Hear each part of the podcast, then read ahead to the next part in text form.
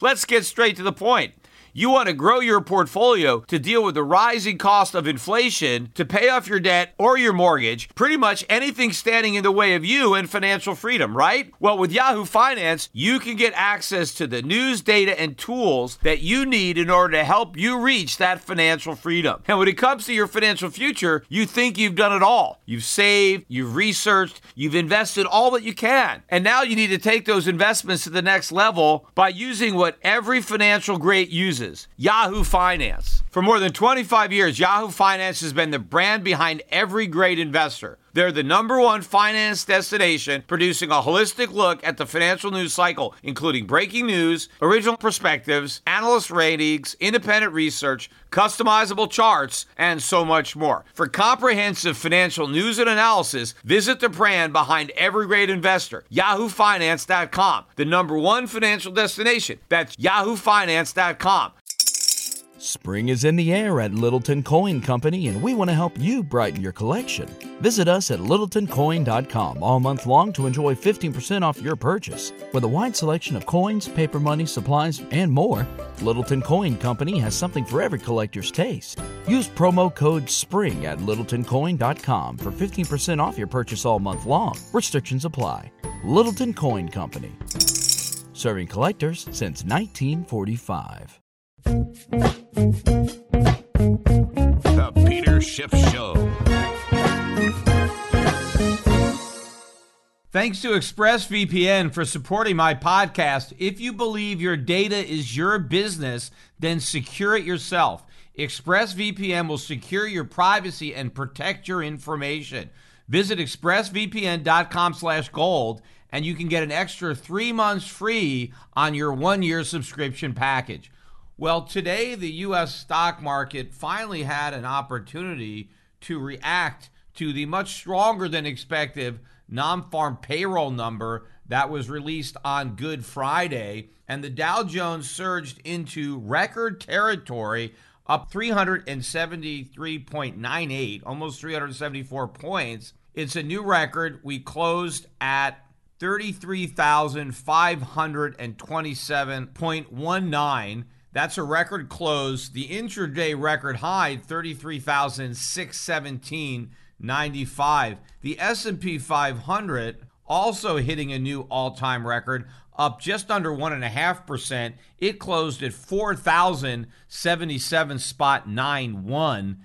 Its intraday high, new record, 4,083 spot 42. The NASDAQ composite, not a record, but the biggest gainer on the day, up 225 and a half points, 1.67%. We settled just above 13,705. But you know, the biggest loser, although not a loser, just the smallest gainer on the day, was the Russell 2000. Now, when I originally talked about how the futures markets were reacting to Friday's non farm payroll number, it was the small cap stocks, the Russell 2000 futures, that were up the most, but that gain quickly faded early this morning. And so this ended up being the weakest segment of the market. And again, the Russell 2000 would be the index that best captures the domestic economy. And that was the index that was the weakest. So, again, to me, this is more about multinationals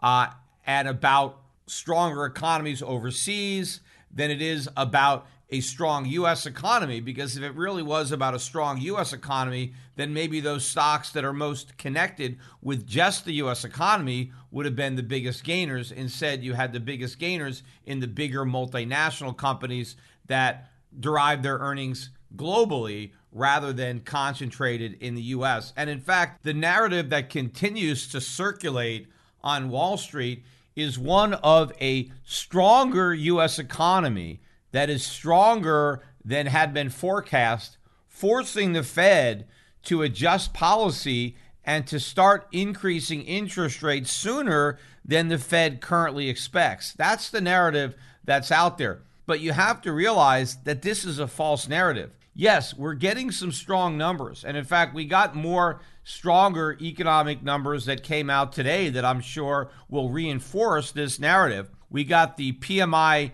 composite index that was released. This is for the month of March. And the level was supposed to drop somewhat from the February number of 59.5. The consensus was for a drop to 59.1. Instead, we ended up rising to 59.7. So not only did we beat the consensus, but we increased on the prior month rather than the decline that was being uh, expected. And in the service index, that was supposed to expand from 59.8 to 60. It did expand, but it expanded to 60.4, so a stronger expansion than had been expected. We did get one softer data point that came out on factory orders for February. They were looking for a decline of 0.5 and we got a decline of 0.8, so somewhat greater decline than had been expected, although the prior month was revised slightly up from 2.6 to plus 2.7. So we declined more, but from a higher level. But the number that was the strongest, certainly relative to expectations, but also in the absolute number, is the ISM Service Index for March. The February reading was 55.3 and it was expected to improve to 58.6. Instead, it exploded higher, all the way up to 63.7. So, a much stronger than expected number. But again, you have to expect the service sector to come back. After all, the service sector was the biggest casualty from the COVID shutdown. So now, as a lot of these businesses that shut down are reopening and Americans are out and about they're traveling. I mean, I could certainly see that firsthand now. The resort here, where you know where I'm living, but I mean, it is full. I mean, there's people everywhere. I mean, people haven't been traveling, but now Puerto Rico is loaded with vacationers. So people are traveling that weren't traveling before. They're eating in restaurants, they're going to bars, they're doing all sorts of things that they temporarily stopped doing. And so now that they're able to do that, well, sure, the service index is spiking. But you have to also bear in mind that one of the main reasons that it's coming back as strong as it is is because of all the cash that is now burning holes in the pockets of Americans. But where did that cash come from? It came from the US government. It was printed into existence by the Federal Reserve. It is the stimulus that is propping up the consumption and the spending. And of course, a lot of these service sector jobs rely on a lot of goods that have to be imported in order for the services to be provided. And this, of course, is helping to fuel our record high trade deficits. But this is not legitimate economic growth. Also, I still believe that there are a number of Americans who are not paying their rent, who are not paying their mortgages, who are not paying their student loans, right? Because there's still moratoriums on all those. And so that's also freeing up a lot of cash that can now be used to you know consume services that prior to that was being used uh, in rent payments or student loan payments. Now consumers have a lot of extra cash, but in theory, at some point they got to start paying their rent. In fact, they got to start paying the rent that they missed. I mean, it's not a free rent. It's just that you know you don't you can't get kicked out, but ultimately you still owe the rent that you didn't pay. But a lot of this spending is basically borrowed from the future, and a lot of it is purely a function of the Fed and the stimulus. And that's why I think the forecasters are wrong in thinking that this strong economy is going to cause the Fed to raise rates sooner. And in fact, even if you look again at the bond market, the yield curve, and I talked about this in my last podcast, the spread is continuing to narrow between the 10s and the 30s we had yields on the 10 year Treasury up 0.41 basis points today at one spot 72, but the yield on the 30 year only rose by 0.23 basis points to 2 spot 363. So, again, what this is showing me is that bond investors are not really worried about inflation if they were worried about inflation, the yield curve would be widening. They would be more concerned about a 30 year treasury than they are about a 10 year treasury. What the bond market is pricing in is higher interest rates to successfully fight off inflation. And so investors don't believe that the higher rates will be as big a problem for a 30 year bond as for a 10 year bond because the 10 year window would include uh, the higher rates over the next few years necessary to fight off that inflation. But the 30 year rate would probably start to factor in the next round of rate cuts after the Fed pushes the economy maybe into recession at some point to successfully fend off inflation. But this is not going to happen because we don't really have a strong economy. We have a lot of spending, but it's not the result of economic strength. It's the result of money printing. In other words, inflation. Inflation is what is powering the entire economy. How is the Fed going to fight inflation when inflation is the only thing the economy's got going for it? It's the only thing the market's got going for it. It's the only support to the economy and the market. It's the only thing that keeps the government spending. Inflation is the only reason that we can have an infrastructure bill because inflation is what's financing it, meaning the expansion of the money supply, the printing of money. So there is no way the Fed is going to sever the only lifeline that the economy and the markets have. So rather than reacting to these higher GDP numbers by raising interest rates sooner and maybe tapering its asset purchases sooner, it's not going to do any of that at all. So the markets have it wrong. The Fed is going to ignore an inflation threat that's actually greater than is generally perceived. They're going to do nothing about it.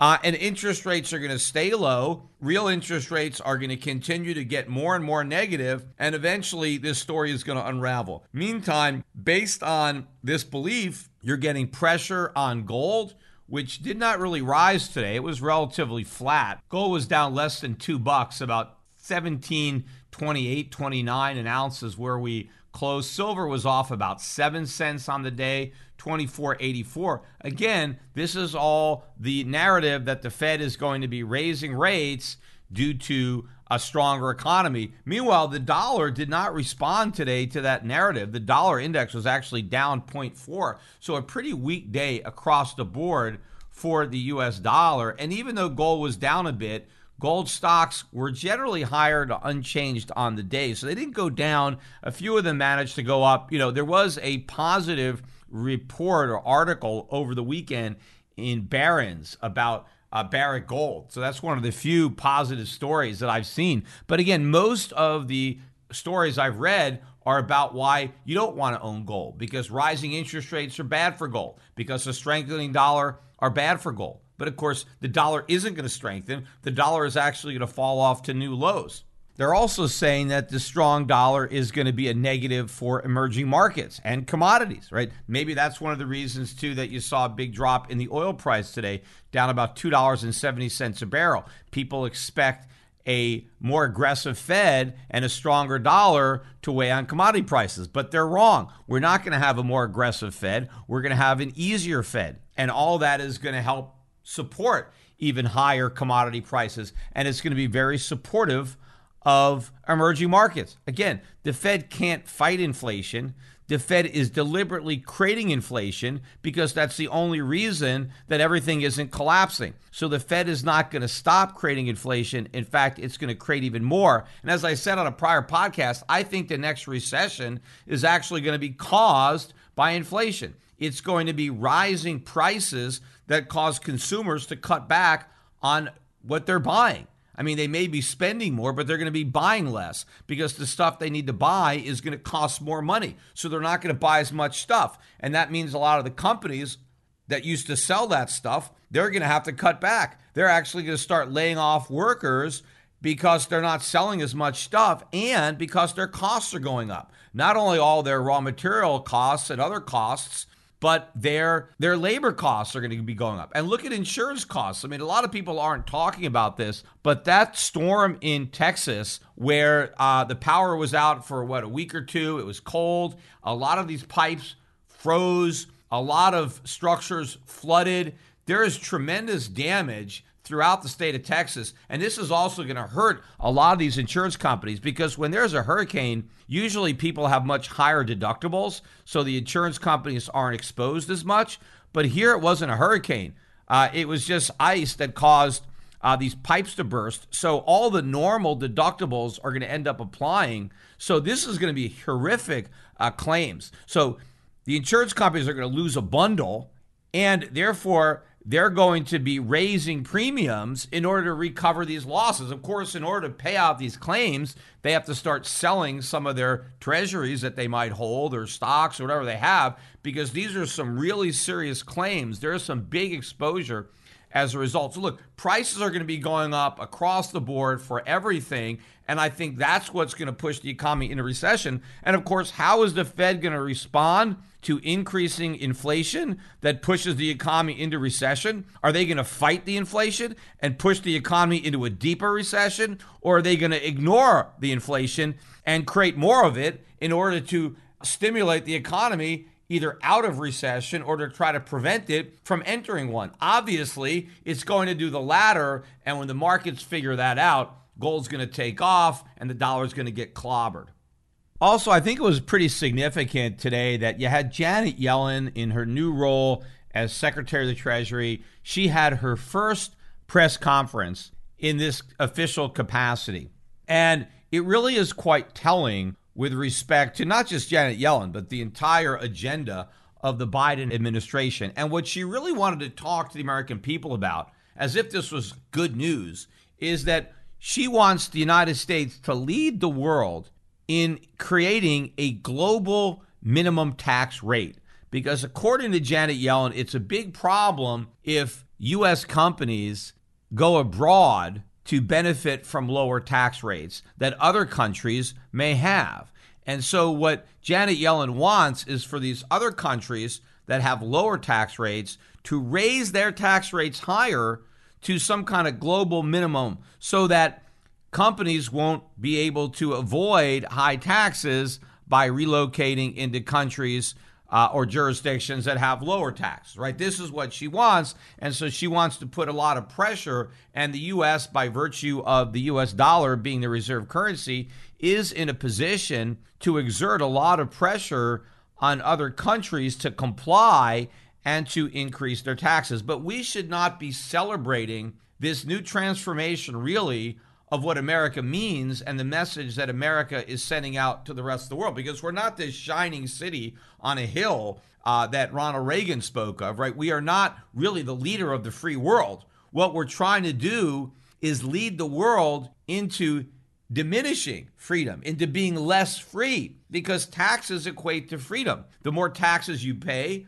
the less freedom you have. The government takes your money, then you have less. And so, what we want is for there to be less freedom and more taxation throughout the world. That's the opposite of what America used to be. In fact, America used to lead the world in low taxes. We had no income taxes at all. The reason America became so rich and prosperous is because we didn't have a big government, and therefore we didn't have big taxes to support it. We didn't have a lot of regulations. We had a lot of freedom. And so we had a lot of prosperity. We had a lot of ingenuity and creativity. And the reason that so many people came here is because they could be free.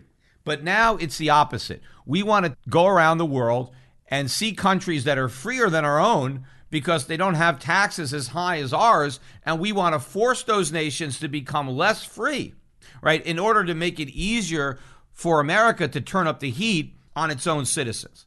And, you know, right now it's just a minimum corporate tax rate that they want to impose. But, you know, if we can get the world to agree on a minimum corporate tax rate, what's the next thing? A minimal personal tax rate. After all, individuals shouldn't be able to escape the tyranny of high U.S. taxes by moving to countries that are not as tyrannical, right? Let's have a minimal level uh, where we're going to impose taxes around the world on everybody.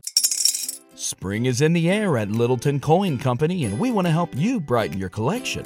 Visit us at littletoncoin.com all month long to enjoy 15% off your purchase. With a wide selection of coins, paper money, supplies, and more, Littleton Coin Company has something for every collector's taste. Use promo code SPRING at littletoncoin.com for 15% off your purchase all month long. Restrictions apply. Littleton Coin Company. Serving collectors since 1945 traffic jams, tailgating, pileups. Ugh, the joys of driving. How could it get worse? The federal government wants to have a say in what you drive. That's right. The Biden administration's EPA is pushing mandates that would ban two out of every three vehicles on the road today. Don't let Washington become your backseat driver. Protect the freedom of driving your way. Visit EnergyCitizens.org. Paid for by the American Petroleum Institute. And this is again is a very dangerous slippery slope that we are sliding down. I mean, first of all, I know a lot of people think, well, you know, we need to stop you know, we need to crack down on these tax havens, right? Because people are avoiding taxes. Look, you are benefiting from tax havens even if you're not living in one. The fact that there are a lot of nations that have lower taxes, that is what keeps the nations that have higher taxes from raising them up even more. I mean, governments have to realize that they're in competition, that capital and people are mobile. And if they tax them too high, they may move to a lower tax jurisdiction. So, those lower tax jurisdictions, even if you are not personally benefiting from those lower taxes because you haven't moved there, your taxes are actually lower because of those alternatives. You know, a lot of people think, oh, you know, if it wasn't for these tax havens, uh, I could pay lower taxes because there's these people who are avoiding taxes. And so if they were here in America paying taxes, I would pay less. Not a chance. I mean, the government doesn't even care. I mean, the tax revenues are irrelevant to what the government is spending or what they're even taxing for that matter. I mean, the government is printing a lot more money than it collects in taxes. The truth is, because there are low taxes abroad, that's why taxes aren't even higher at home. So, because of the various tax havens around the world keeping pressure on the high tax countries and stopping them from raising taxes even more, everybody's paying less. So everybody is paying less taxes as a result of tax havens, whether you personally live in a tax haven or not. But if the governments are successful in forcing these tax havens to raise their taxes, right, so that they'll be less free, just like America, then it'll be easier for the United States to increase taxes even further because it knows that people have no alternative. There's there's no escape. Now, personally, you know, I don't think this is going to work. I think a lot of countries aren't going to want to increase their rate of taxation because they're going to understand that it'll have negative effects on their economy. In fact, it's interesting that the reason that Janet Yellen says that she wants to force other countries to raise their taxes is because she wants to make sure that those nations uh, have the resources to invest in public works projects. Well, why? I mean, because in order for the government to have more resources, the private sector has to have fewer resources. So, what Yellen is saying is that we want to make sure that these foreign governments remove greater resources from their private sector. Well, why is that in the interest of those nations? The reality is the fewer resources are consumed by government, the more economic growth you're going to have. The United States grew far more rapidly during the 19th century than it did in the 20th century. During the 19th century, we had no corporate income tax, we had no personal income tax, but we had much faster economic growth, and the standard of living of the poor the middle class increased far more rapidly during that century than they did during the 20th when we had all these taxes. And so, all these other countries, I mean, when I look around the world and I want to invest, there is a correlation. The lower the taxes are in a country, the faster the economy is growing, the more prosperous the people. Now, also, you want to look at government spending, not just taxes, because generally, lower taxes means less spending. And if you have a country where the government is spending less and taxing less and not running deficits, you have more prosperity, not less. And what Janet Yellen wants to impose is the opposite. She wants these countries that are enjoying more economic freedom and greater economic growth than America to change their policy so they have less freedom and slower growth so they're more like the United States, right? Which these other countries should reject. But the mere fact that this is what we're advocating shows you how different America is today, how profound the change and the direction in which we're trying to lead the world. Instead of leading the world towards greater freedom and less government, we want to lead the world towards less freedom and greater government. And that is not the direction that the world should want to go in. That's not the direction that America should want to go in. And everyone around the world should reject that. And remember that we need tax competition. See, governments don't like it, but the people have to like it because the people want low taxes and the government wants high taxes. So, as a taxpayer, you want lots of competition so that you can get the lowest taxes possible because that's what competition means. Governments compete with one another for capital, for citizens. What we don't want is for the governments to be able to collude with one another, right, for the purpose of eliminating competition and creating like a cartel of nations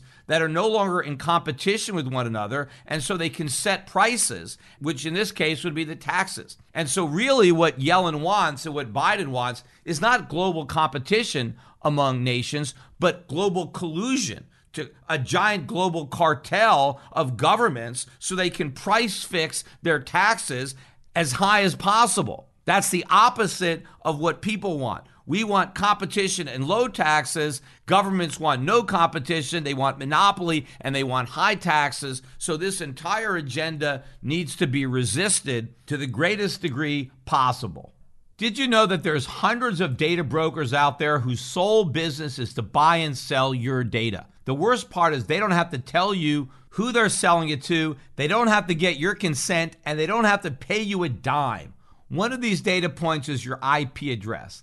Data harvesters use your IP to uniquely identify you and your location. But with ExpressVPN, my connections get rerouted through an encrypted server, and my IP address is always masked. Every time I turn ExpressVPN on, I'm given a random IP address shared by other ExpressVPN customers. That makes it more difficult for third parties to identify me and harvest my data. And the very best part is how easy ExpressVPN is to use. No matter what device you're on phone, laptop, smart TV all you have to do is tap one button and you're protected. In fact, one of the ancillary benefits that I've found since I began using ExpressVPN is not only do I get privacy, but I also get access to a lot of sites and a lot of content that would otherwise be restricted based on my location. I live in Puerto Rico, and there's a lot of sites that I can't access. There's content that are restricted to people in Puerto Rico. Well, when I'm on ExpressVPN and all those sites think I'm in Florida, all of a sudden I gain access to content and sites that would have been denied to me had I not had ExpressVPN. So if you're like me and you believe that your data is your business, then secure yourself with the number one rated VPN on the market. Visit expressvpn.com slash gold and get 3 extra months free. That's expressvpn, E-X-P-R-E-S-S, VPN.com slash gold. Go to expressvpn.com slash gold to learn more. And finally, I want to turn my attention to another controversy that has been brewing uh, over the last several days, maybe over the last week. And this has to do with the way corporate America is reacting to recent legislation in Georgia that is aimed at having a more honest election. I mean, that is the goal to have less voter fraud and to make sure that the votes that are cast are legitimately cast by people who are eligible to vote. And so they have a new uh, bill that has all sorts of uh, new uh, criteria, new changes to the voter rolls. And of course, this has got everybody up in arms. And they're saying this is terrible. Uh, you have corporations trying to cancel events, Major League Baseball, airlines. I mean, all kinds of backlash against Georgia for passing this law. And of course, there was a lot of allegations of voter fraud in the last election, whether they were legitimate or not. I mean, it certainly makes sense for the Georgia legislature to be concerned that maybe there was some fraud, and to the extent that they can change their rules to have less fraud, then they would have a more fair uh, and a more free election. And really there shouldn't be a protest to that, but there is a lot of protest. And of course, a lot of people are saying that this is racist, that what they are really doing amounts to racism, which I think is complete nonsense. But before I even get into that, I want to talk a little bit more about voting, right? Because voting is not a right. And a lot of people think that we have a right to vote. No, we don't. Voting is a privilege. It is not a right. And one way that you understand this is look at the Constitution of the United States, look at the first 10 amendments, right? The Bill of Rights. That's where our founding fathers laid out the most important rights that they believed Americans had. And among those rights, you could read them the first 10 amendments. You've got freedom of speech, freedom of the press, right? Uh, freedom of assembly. You've got the right to bear arms, to be secure uh, against unreasonable searches and seizures uh, no excessive fines. You're guaranteed the right to due process. That means a speedy trial. That means trial by jury, right? There's all sorts of rights that uh, are secured. But you'll notice there's nothing in there about the right to vote, right? Because there is no right to vote. You'll also notice there's nothing in there about a right to education, a right to health care, a right to housing, because you don't have a right to those things either. But you don't have a right to vote. Right? Voting was left up to the states. Right? The states were to determine the criteria for voting. And the Constitution has nothing about what the criteria are going to be, who's who can vote and who can't vote. It was completely left up to the states to determine the criteria for voting. And of course, voting is a means to an end, right? What we really want is good government, which is defined by limited government, government that uh, secures the rights of its citizens but doesn't try to uh, oppress them, right? It's about securing what you have, not giving you what you don't have. Uh, the government that governs best governs least. Uh, the founding fathers understood what good government meant, and that was their goal. Uh, elections uh, were a way of achieving that goal. But the idea was not to have maximum participation. It wasn't to make sure that every idiot votes. That was not what they wanted. Everybody wanted to have an informed, intelligent electorate to try to have a better outcome. And there's nothing wrong with that, right? I mean, personally, right, I would rather live in a society where I could not vote because I did not meet the criteria. But the people who did, I trusted their judgment to elect more competent leaders, right? Than if I was in a situation where I was allowed to vote, but my vote would be canceled out by some idiot, right? I mean, if everybody can vote and everybody, you know, the majority of the people are foolish, then my vote's not going to matter because I'm going to get canceled out. Uh, but if there's people who are going to be more responsible, whose judgment I trust, I'd rather have them vote, even if I can't. So there were all sorts of criterias that states used, right? And each state had its own criteria as to who could vote, right? And now, look, there were qualifications based on owning property, based on uh, literacy, based on paying a tax, right? They had poll taxes. And sure, you know, a lot of states, women couldn't vote, right? Well, why, why back then were women not voting? Well, because people thought, well, women are at home, they're not out in the business world. Uh, they don't have the same understanding that men might have of the issues. Uh, and so we don't want them to vote because they're probably not going to be informed. Now, of course, there would have been certain women that maybe were more informed than the men. But again, they were looking about broad generalities, not about, yes, there are going to be some women that are going to be more competent than some men. Just an aggregate on average, they figured, you know, if we just don't let women vote and we just have men vote, well, then we're going to have uh, more knowledgeable, more responsible uh, voters. But that was the thinking of the day. And that criteria may have worked based on the social norms that existed back then. Clearly, it wouldn't make sense today. I mean, just as many women are in the workforce as men. Uh, and so uh, gender would be no basis on which to have a voting restriction. But back then, it was. Similarly, right? A lot of, you know, slaves couldn't vote, right? Um, and, ob- and for obvious reasons.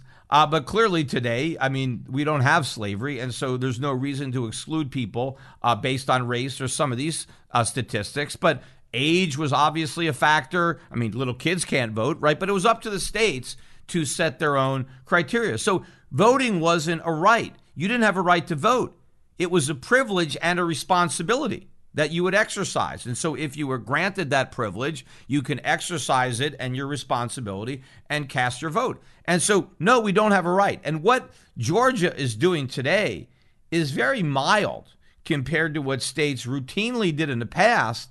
And, you know, nobody said anything about it. In fact, the first time the Constitution did anything to restrict voting was in 1870. That's when the 15th Amendment was ratified. And that was the one that said that you can't discriminate for voting based on race or based on whether or not people used to be a slave, right? But mainly race. So if you want, you can have any criteria you want. Up until the 15th Amendment, states were free to impose any criteria they wanted on voting. They just couldn't impose race. So whatever applied to whites had to apply to blacks equally and any other race, which is fine. And I'm all in favor of the 15th Amendment. I think that was a step in the right direction. Now, the next time they put a restriction on voting wasn't until 1920. So another 50 years go by. And during those 50 years, the only thing that states can't do is pass a restriction that is based on race. I mean, they can have literacy tests, they can have property qualifications, they can have poll taxes, just so long as those taxes apply equally to whites and blacks or uh, the Chinese or, you know, Asians, whatever race, right? So 50 years go by. The states could do all kinds of stuff to restrict voting. Then 1920, it's women's suffrage. Now the women are given the vote for the first time because the 19th Amendment says you can't restrict voting based on gender. All right, so that's the second restriction. You can still have a poll tax, you can still have property qualifications, right? You can still have literacy tests, just you had to apply them equally to women and men. You couldn't just say women can't vote, right? Whatever whatever qualifications were going to apply to men would apply to women equally. So that was 1920. Then the Constitution was not changed again for another 44 years. This is 1964.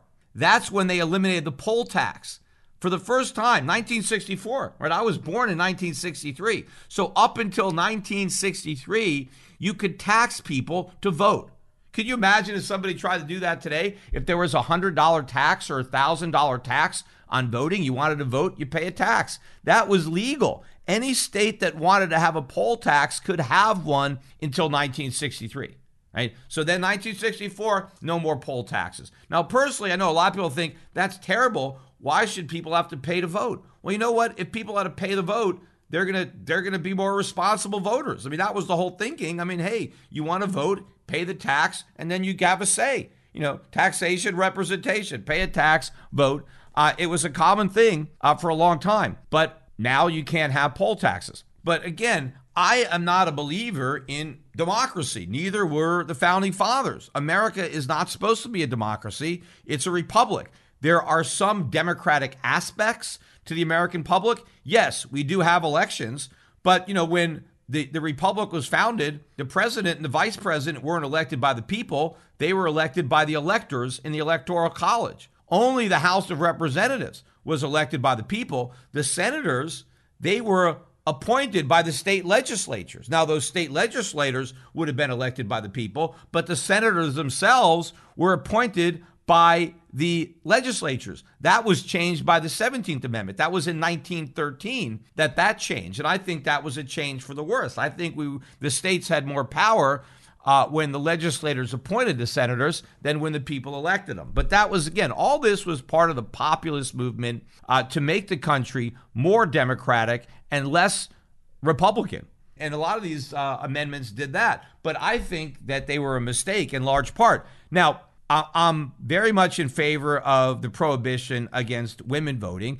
And in fact, even if that wasn't there, even if we didn't have the 19th Amendment, in today's day and age, I don't think any state would make gender a qualification for voting because it's irrelevant.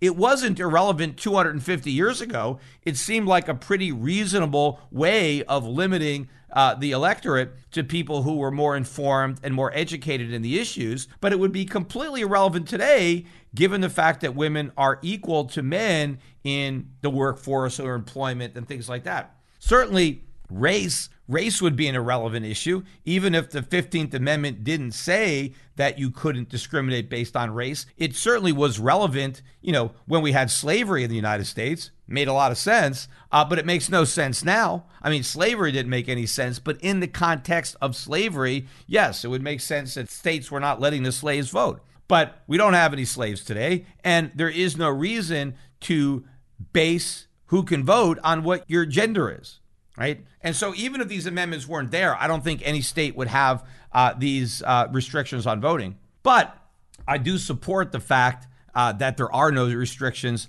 based on those criteria. But I would prefer if we had other restrictions with some criteria, not just based on, hey, let's have everybody vote, because I know what the outcome of that is. And, you know, for all the people out there that are fans of elections, you have to bear in mind Hitler was elected right? Again, not that I'm comparing modern America to Nazi Germany, but you have to recognize that Hitler came to power through an election. The people voted for him. And so just because the people vote for something doesn't make it right. You know, if 51% of the people vote to steal the money from the other 49%, that doesn't mean it's right. That doesn't mean it's moral or legitimate just because there's an election and the majority has spoken. The majority can be every bit as tyrannical as one dictator or one king. And that's what our framers knew. And the purpose of the Constitution is to protect the minority from the tyranny of the majority. Anyway, getting back to the amendment. So the next time the Constitution was amended was seven years later.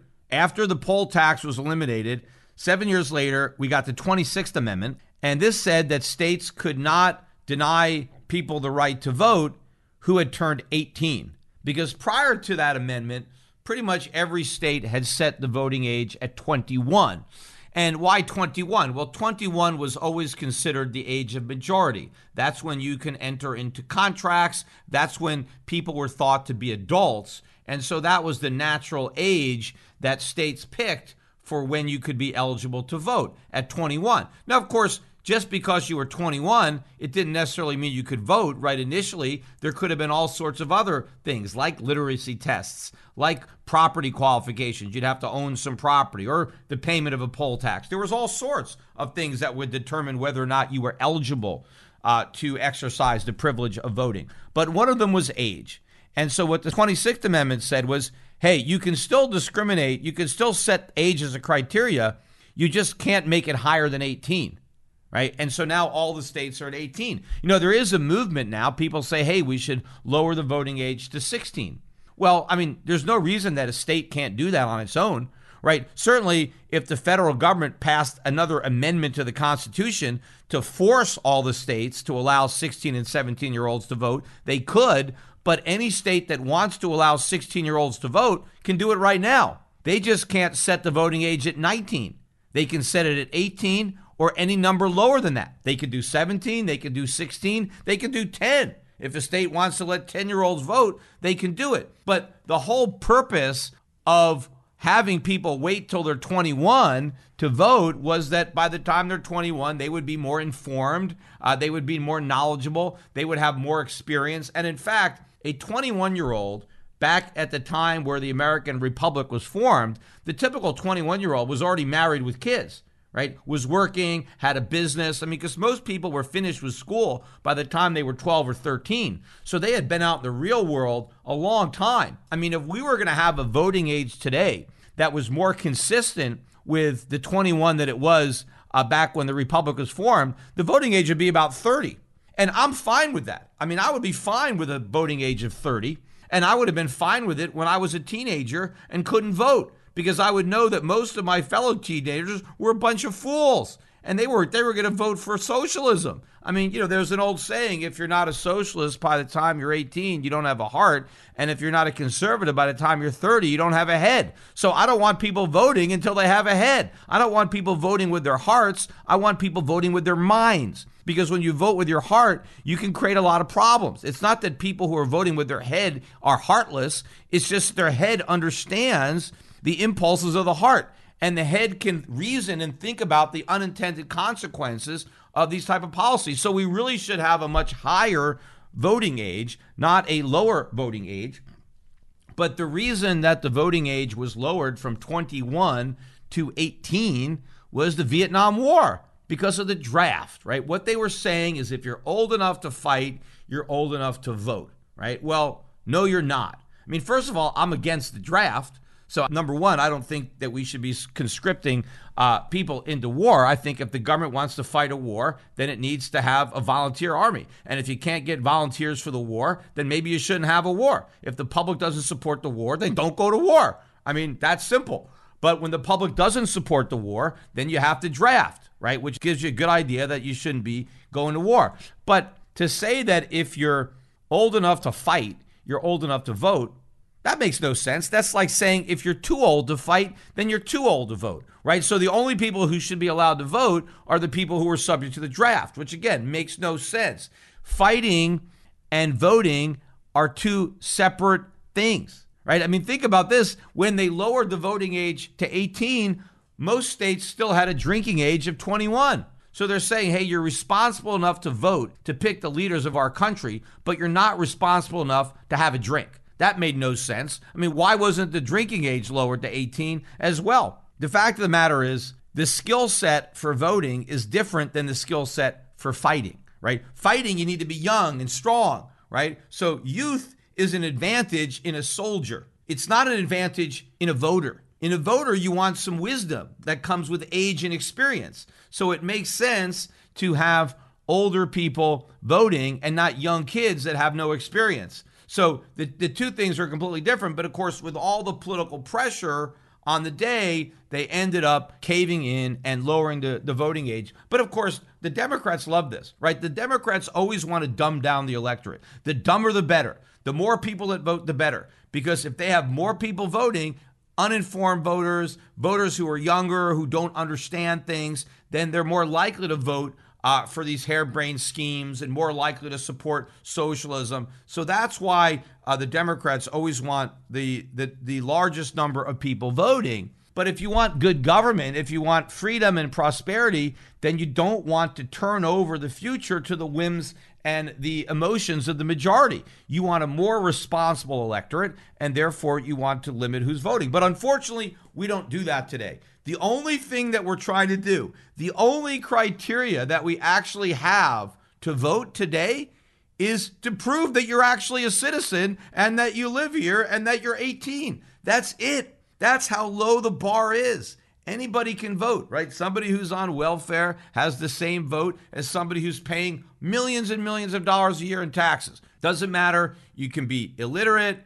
Uh, you know, you could have been your entire life on welfare, never run a business, never paid a nickel in taxes, but your vote is just as important as somebody who's, you know, running businesses, employing hundreds or thousands of people, paying millions of dollars of taxes, right? Totally supporting the government, paying all the taxes versus somebody who's doing nothing to support the government, nothing to provide employment, nothing to help the economy, just sitting back and living off the productivity of everybody else and cashing government welfare checks, that person has the exact same vote as as the other person. That that's where we are. The only criteria we have is if you're going to vote, just prove that you are who you say you are. Right? That's basically it. And this apparently is too much right? Because you got now a lot of people saying that what Georgia is doing is an affront to democracy and it's racist. And, you know, one of the reasons they're saying it's racist is because they think that these policies will disproportionately impact people of color, African Americans, or maybe some other minorities, which to me, I would be very offended if I were black and somebody was this patronizing to me because why is, let's say, requiring identification? Why is that racist to require identification as if somehow black voters aren't as competent as white voters in obtaining identification? I mean, how difficult is it to get an ID? And yeah, I get it. Not everybody drives. Well, they have IDs that are not driver's licenses that have your picture on it. I mean, first of all, you can't even survive in America today if you do not have an ID. I mean, think of all the things in America today that you need an ID to do. First of all, you can't open a bank account or a brokerage account unless you have an ID, right? That's, you know, you got to have that. You can't buy a gun in America unless you have an ID. You can't rent a car without an ID. You can't check into a hotel without a valid ID. You can't get on an airplane. You can't board a plane unless you present identification. You can't enter a bar, right, without showing ID. You can't buy a pack of cigarettes without showing your ID. So if it's racist to ask somebody to show their ID to vote, then it's also racist to ask somebody to show their ID to open a bank account or rent a car or board an airplane, which, by the way, you know, you have uh, airlines like United Airlines criticizing Georgia for wanting IDs, but they're they're getting IDs. They're not letting people on the airplane. Now I know, you know, they're just complying with US federal regulations. They have no choice, but the fact that they routinely ask people for IDs, it's not racist. What is racist about requiring an ID? Let me go over some of the things that this Georgia law, right? Some of these new requirements that have been uh, imposed that are so objectionable. So one of them is for absentee ballots. So if you want to request an absentee ballot, you no longer can do it six months before the election. You have to do it within three months of the election. Now, to me, it doesn't seem to matter whether I'm doing it within three months or within six months. I mean, what's the big deal? I mean, so there's just a shorter window of time with which to request an absentee ballot. Also, there are new stricter ID requirements for the absentee ballots themselves, which seems reasonable. I mean, how do you know who's requesting an absentee ballot? I mean, they're not even in person. So it makes sense that if you're requesting an absentee ballot, that your request come accompanied by some valid uh, identification. So they make sure that when they're mailing out an absentee ballot, that the person who's going to receive it is actually qualified to vote. I mean, what is unreasonable about that? What is racist about that? Nothing. Now, also, what they're doing is they're also changing the way absentee ballots are sent out. They will not be able to just mail absentee ballots to every voter, right? Every voter gets an absentee ballot and then if they want to fill one out, they can. The way it's going to work in the future is you have to request an absentee ballot. And if you request one, well, then you can get one. I think that's how it is in a lot of other states, right? I don't. I think most states just don't mail out absentee ballots to everybody. Uh, but Georgia, in the future, if you want an absentee ballot, well, just ask for one.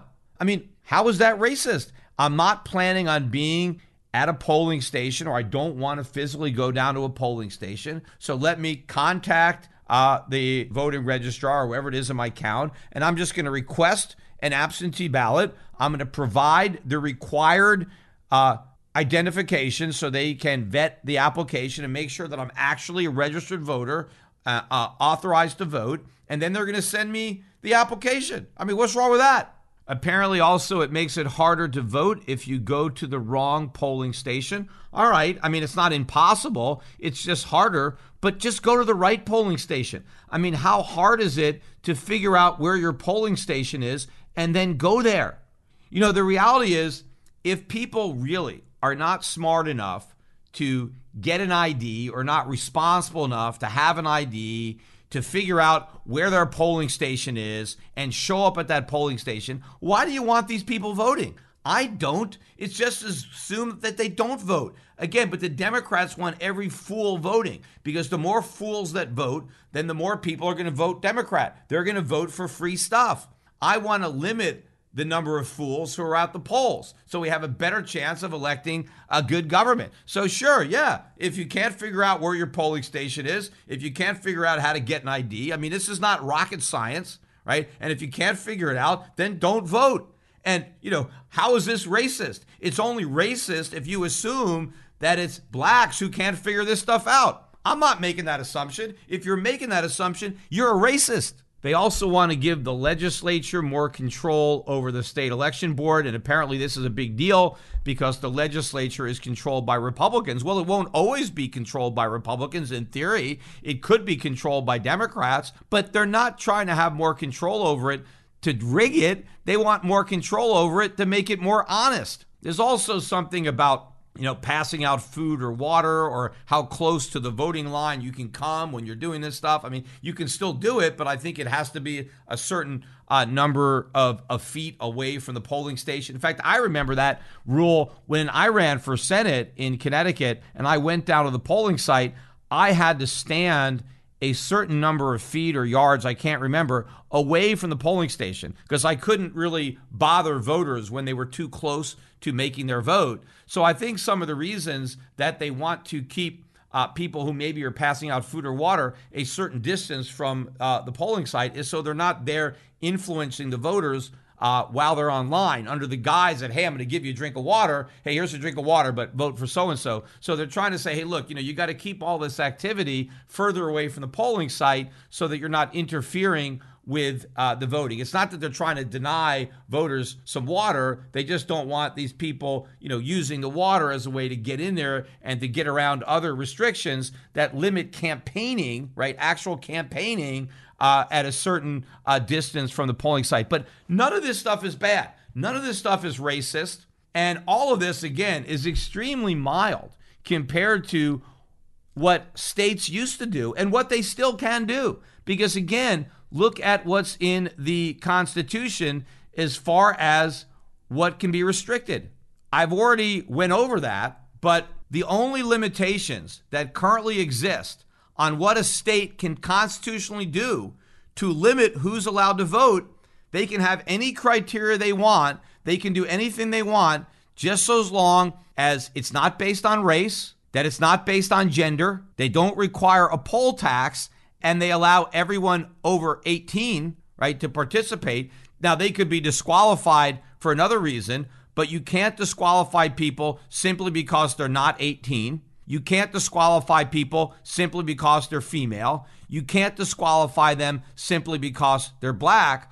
But there's all sorts of reasons that are not listed in the Constitution that every state is free to disqualify voters if they don't meet some type of arbitrary criteria that they want to set up. And you know what? None of the states are doing it. The only thing that any states are trying to do is make sure that if you vote, you're actually legally authorized to vote. And they want to make sure that you only vote once, right? You don't vote twice. You don't vote three times. They want to make sure that the people who are voting are still alive. You can't vote after you've already died, right? Very, very basic stuff. And the fact that you have uh, these corporations trying to virtue signal how woke they are by feigning outrage at Georgia for doing nothing that one would not say is completely reasonable with respect to wanting honest votes being cast. As far as I'm concerned, all of these companies, all these organizations that want to boycott Georgia, we should boycott them.